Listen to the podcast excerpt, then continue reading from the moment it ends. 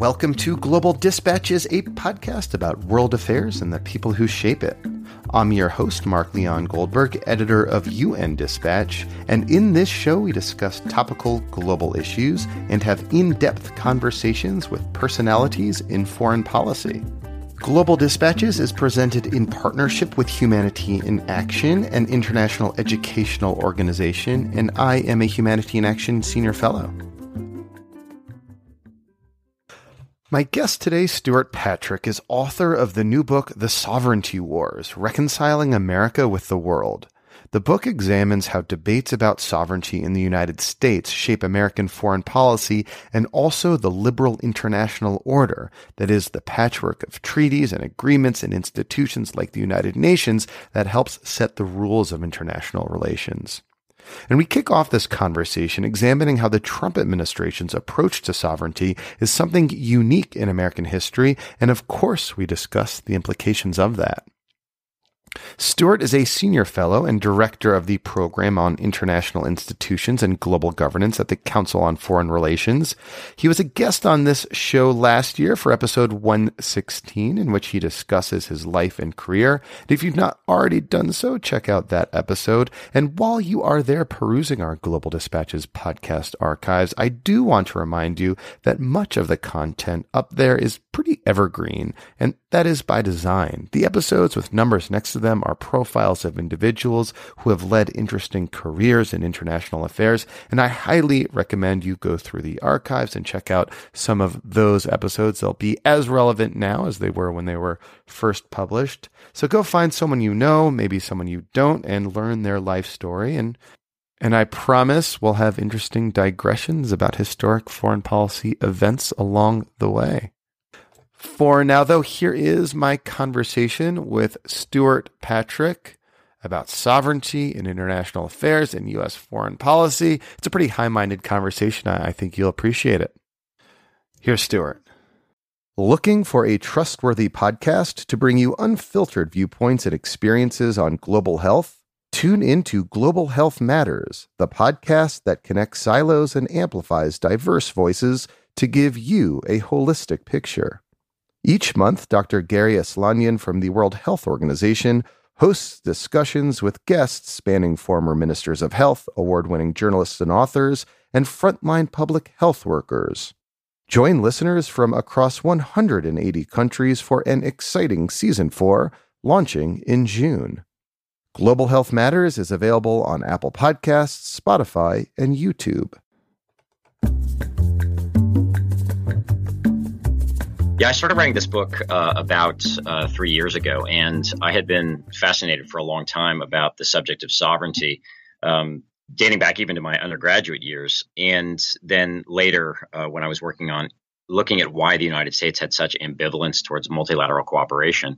Uh, but then when um, the Trump campaign started to kick off, uh, it added a, I think, a special note of, of, poignancy, or at least made it more compelling, because in many degrees he really uh, represents the apotheosis of of that whole of the whole notion of of sovereignty as being the centerpiece for American foreign policy in ways that I think in the past you've had undercurrents of it, but you haven't seen anything like this certainly since the United States embraced global leadership in 1945.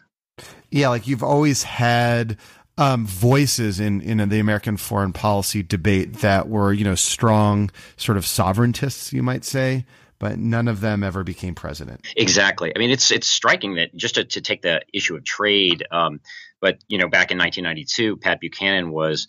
Uh, the, a candidate for um, president, and he only got probably about twenty percent of the elect of, of, the primary electorate in the um, in in the on the Republican side, and you know, arguably his intellectual error, at least um, in a lot of the dialogue that he uses, including, you know, echoing um, the sort of America First language, which, which of course was echoing, you know, Charles Lindbergh uh, in the uh, in the interwar period.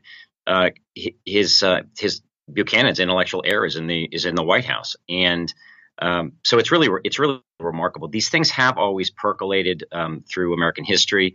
There's an I actually go back to um, the the, the founding and debates about how popular sovereignty, which had become this incredible concept in the you know United States first country based on the consent of the governed. The debates about the founders about how we're actually going to put that into practice, even debates as to whether or not you know, it was one sovereign United States or it was 13 different sovereign United States of America. And uh, obviously, uh, you know, we had a civil war to sort of begin to determine that. Uh, but it's um, it's amazing how how enduring some of these sentiments have been, and yet they've largely been in the background since 1945.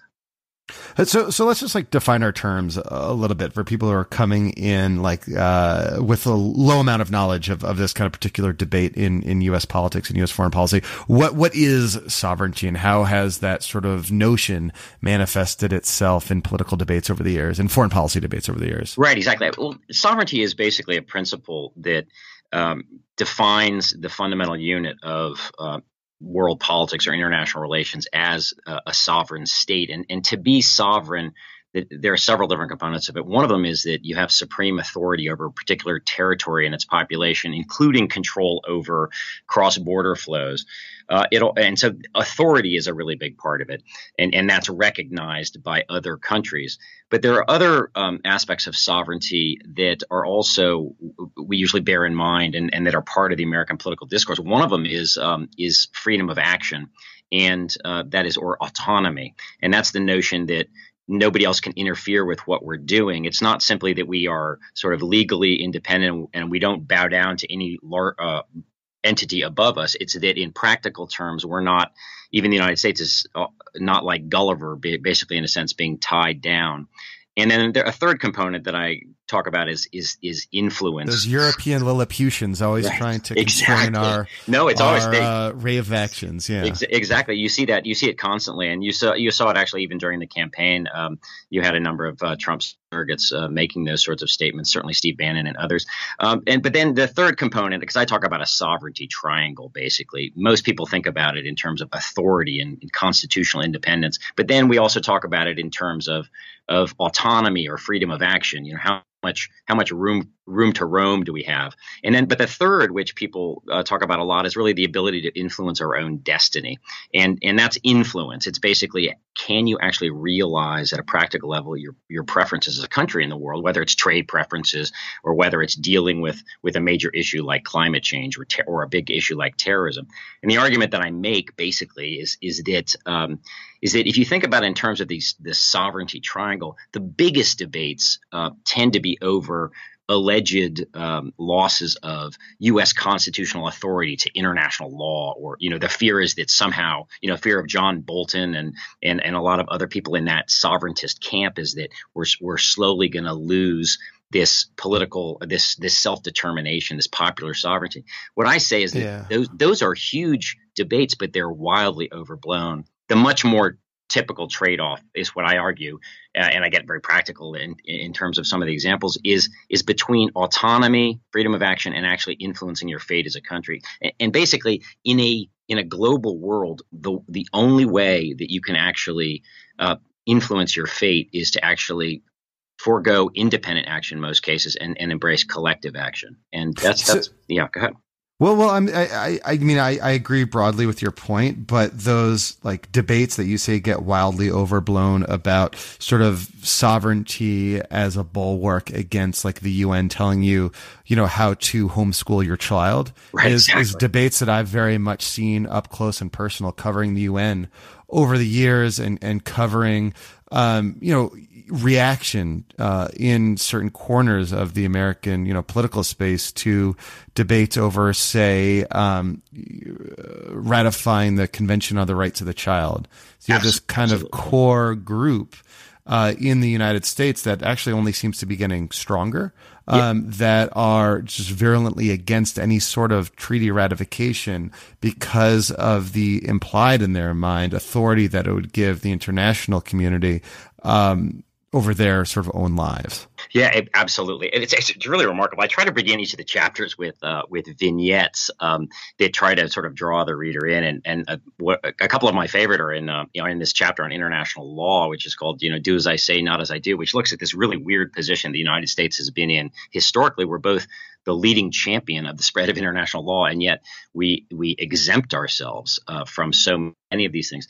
And one uh, one of the vignettes is uh, is is of um, you know, um, uh, Rick Santorum and Senator Orrin Hatch and others basically fulminating on the floor of the Senate saying that if we ratify the convention, UN Convention on the Rights of Persons with Disabilities, it will give the United Nations a, a, virtual license to interfere in, in virtually every aspect of American life. And yeah. you know, it's so it's so uh, it's such a crazy notion when you look at it because that legislation was or the bill the, the, the convention was modeled on the Americans with Disabilities Act, and yet you mm-hmm. get people you know saying that this won't allow you to homeschool your kids. It'll allow people to you know minors to get uh, get abortions without parental consent. There's a whole there's a real fear that somehow uh, a treaty that was crafted in a sense by Americans to protect American liberties and in, in a sense universalize American approaches to things is somehow a threat to American sovereignty. Mm-hmm. and, and I should say, oftentimes it really does come down to domestic abortion politics, even though when they have you know nothing to do with any of these any of these things. Yeah, I think so. Well, there, you know, the human rights thing is really interesting. You know, the U.S. has always had a tr- had trouble, even at the height of our power, right after 1945. I've always had trouble with the sort of human rights element of things, and uh, and um, you know, obviously the United States took pains to make sure that um, the United Nations was set up in a way that protected American sovereignty and also freedom of action with, you know, the Security Council veto for the permanent members, et cetera. But uh, almost immediately, um, treaties that you wouldn't think would be problematic, like the Genocide Convention or other treaties, came afoul partly of uh, of actually racist politics, uh, mostly in the American South, but not limited to the American South. And you got something, some famous amendment called the Bricker Amendment, which almost passed that would have made it virtually impossible for the United States to join any internet UN international treaty and it only only failed by one vote at the last minute with extraordinary intervention by Dwight Eisenhower. But the legacy of, or the ghost of the Bricker Amendment, as they call it, has continued to live on, and sometimes it's couched in states' rights issues, sometimes it's couched in you know, this will interfere with our domestic politics. But the United States is a is a crazy outlier, and a lot of it's for reasons of political culture compared to the vast majority of other countries. So that you know, when it comes to the Convention on the Rights of the Child, for instance, it's us and um, uh, the Somalis that are not members of that convention. So, you know, it's in this political environment, and those voices have always been present, but have never been, you know, dominant. As I said earlier, you know, never, never sort of found uh, an ally uh, in in the president. Um, too strong, although Reagan on some of these issues was was sometimes allied with some of these ideas. Um, but but in any case, no one as sort of, sort of fully encapsulates like kind of these notions of sovereignty as you define them as as Donald Trump. So I mean, how has in like the first ten months of his presidency that sort of manifested itself uh, to you? Absolutely. I mean, there there have been these sovereigntists, and they've they've been sort of getting stronger, I think. Um, but Donald Trump is in, in effect the the most prominent sovereigntist in, in the world today, arguably, and certainly the most prominent in the United States. You know, it was at the it was at the basis of his um, of his campaign, whether or not it was building the border wall, when he talked about uh, the importance of, uh, of, of that a nation without borders is not a nation, and that you when he went down and met with Enrique Peña Nieto uh, right after securing the Republican nomination, he said the two had discussed the sovereign right of every nation to, to control its borders. It's been behind his trade strategy, eh, which hasn't simply been about um, you know the fact that they're bad deals. It's also that um, that there's the, the, notion that the World Trade Organization uh, has we, there's a binding dispute resolution mechanism, and he hates that idea because he believes that uh, you know we should just be able to re- retaliate on our own. So there's a growing sense that he doesn't um, support the actual framework of laws. And a lot of people uh, at the World Trade Organization are worried that the United States is going to go rogue on trade. In fact, and, and in fact, the when the when the USTR, the U.S. Trade Representative's Office, came out in uh, with its sort of trade policy agenda for the uh, Trump administration, one of the three main pillars was promoting American sovereignty. You also saw it in the climate change um, pullout from the Paris Agreement uh, in uh, early June, and and that was really remarkable because, of course, that's a that's a, a purely voluntary, largely aspirational uh, document where it was it was purposely tailored not to be a treaty because the Obama administration knew that they could not get that through the Senate, where the only treaty apparently you can get through is something on straddling fish stocks or, or these yeah. other types of treaties. But but but and yet in his Rose Garden denunciation of the treaty, um, the president spent President of Trump that is spent, spent about three paragraphs talking about why this was important on sovereignty grounds, and that as we know, he said, these even these voluntary agreements ultimately take on a life of their own and become binding on the United States and constrain us and, and our infringements on our sovereignty. So to protect that sovereignty, we have we have to leave. And I, there is some some truth to that. I mean, just in terms of like how normative values evolve over time that's true. It is true that that and and that's a big ob- objection also with customary international law, which is sort of you know things that countries do, and after a while, if they do it for long enough, for instance, then it's it's considered to be part of the corpus, the body of international law. Mm-hmm. The problem with the problem with the, his formulation was that it's so extreme that if you if you took it to its logical extreme, or or, or it's it's, it's um, you know the the the, the logical extreme of his position is that you could never get involved in any international agreement because it beca- it could become increasingly binding over time. Um, and so, you know, it would actually make cooperation in some ways, um, some ways mm-hmm. impossible. Um, and uh, so, yes, there, you know, one has to watch these things, but um, but going the informal route is precisely uh, to give you the sort of flexibility and autonomy uh, that you want. And also, it doesn't even touch that sort of constitutional authority that you have, um, and which uh, which the sovereigntists are always warning you about. So it was an odd example. The other, the, the, the probably the uh, most prominent time that the president has really played the sovereignty card, and he played it 21 times, sort of a 21 gun salute, uh, was when he went to the United Nations. And he gave his first speech uh, before the UN General Assembly in September. And there um, he called sovereignty one of three pillars pillars of international order, uh, alongside sort of pros- or, uh, prosperity and security. And it was a really curious speech because the first half of it um, he got a lot of applause, uh, I think, from the member states there. Um, because of course sovereignty is something that matters to a huge number of member states, particularly those uh, in the those sort of developing uh, countries mm-hmm. that still sort of refer to themselves as the non-aligned nations. That's you know it's always been a big deal where they don't want to yeah. get they don't want to get intervened on, they don't want to get uh, they don't want to get pushed around. And and you know he famously said we're going to pursue our interests just like each of you pursue your interests." And so he presented a notion of sovereignty that was sort of very traditional and yeah. comforting to a lot of those the, guys. The Chinese notion of sovereignty, right, exactly, it's known exactly. around the UN, which but, is don't interfere with stuff that happens within our borders, and we won't mess with you. Exactly, and you know it's been a really while to see his foreign policy, which has been so um, so bereft of, of, any concern with human rights and democracy promotion, which has obviously been uh, such a part of inconsistent and yet such a part of American foreign policy, certainly mm-hmm. since 1945.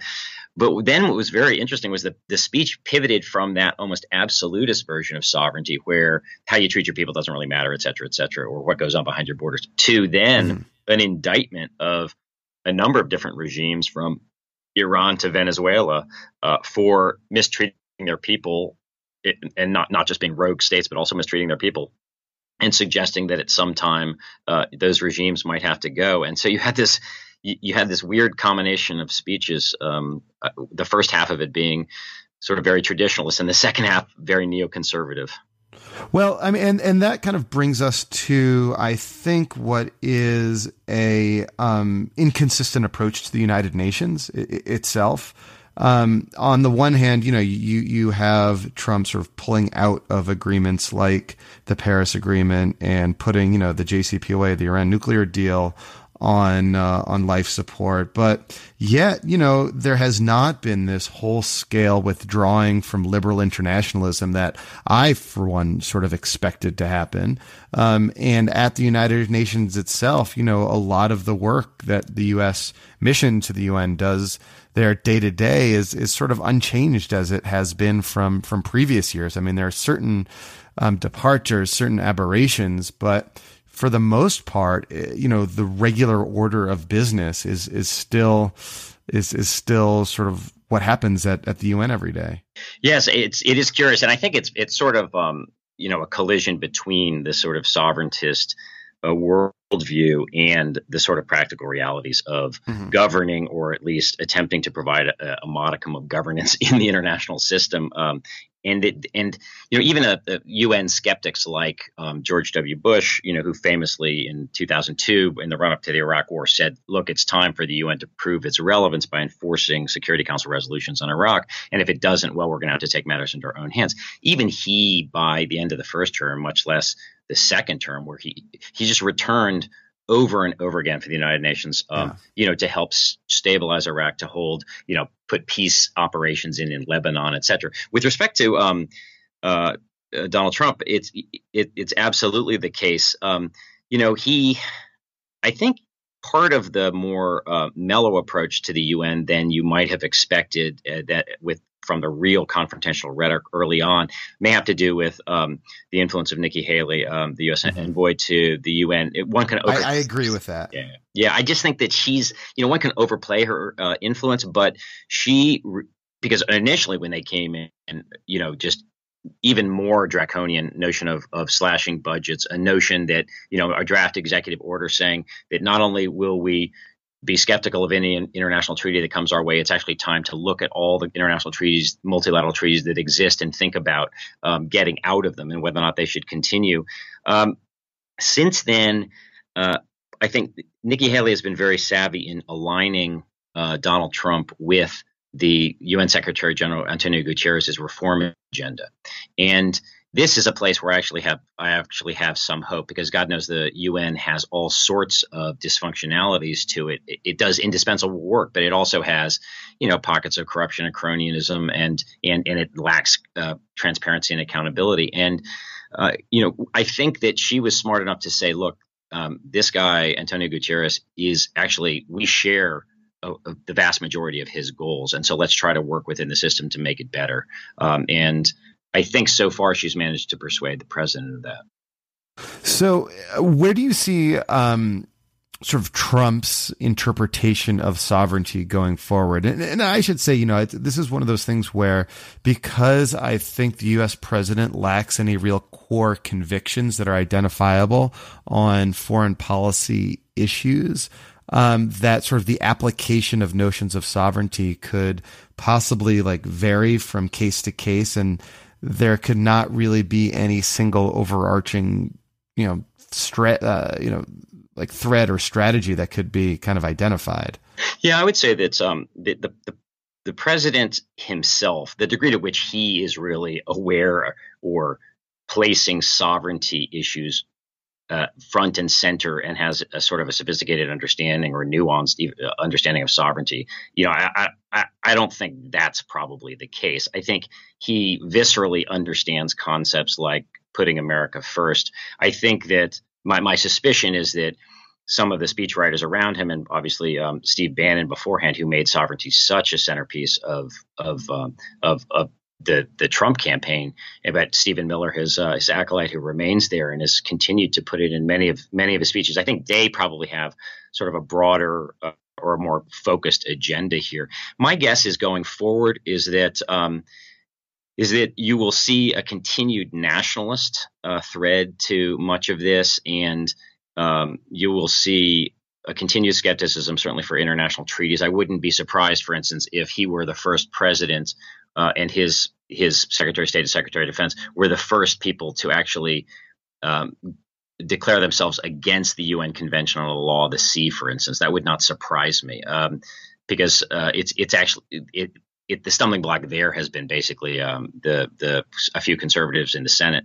Um, I think that. Um, well, but we, we should just unpack that by saying that every other U.S. president and every other Secretary of Defense, no matter what the party, since the Reagan era, has has supported, has supported it. Indeed, U.S. and it is, um, ratification of the UN Convention, UN Convention on the Law of the Sea. Exactly. It just hasn't been ratified because of a couple of those fringe elements in in in the, in the Senate. In the Senate, yeah. Earlier, and yeah. It, yeah, and it's and you know, and they they they can mobilize quite effectively, and you know, it's yeah, a little bit. It's they're, a little, they're louder. Yeah, it's well, it's, it's a little bit like it's a little bit like the mm-hmm. devil in Paradise Lost. You know, he always gets the best lines, uh, even though in theory he, he's on the wrong side. mm-hmm. But uh, and and we just to be clear for for listeners who aren't aware, it requires a two thirds majority of the Senate Indeed. to. Uh, right. to to ratify a treaty. And so you're gonna you know you need to convince some of those um you know far right skeptics that exactly. it's worth their while. And that's been that's a been difficult very- yeah difficult uh, task over the last several years.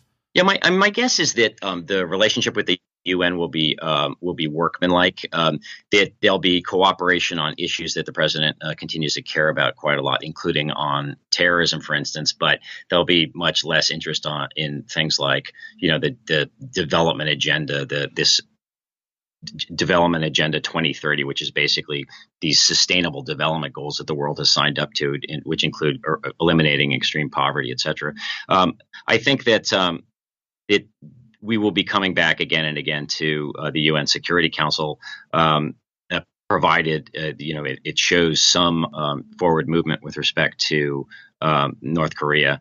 Um, but uh, my my my guess is that there will be a, a, a you know a pretty consistent preference for uh, bilateralism uh, over multilateralism. that seems to be the president's preference. I don't know if it will outlast this presidency, but when it comes to trade negotiations, for instance, there's a there is a, there's a sense um, that he gives that it's much better to use U.S. negotiating weight on a one-on-one basis. What what he doesn't seem to see in, is, or he doesn't give off the appearance of understanding the importance of the sort of rule-based foundations for things, and um, and and and any commitment to um, the international order as something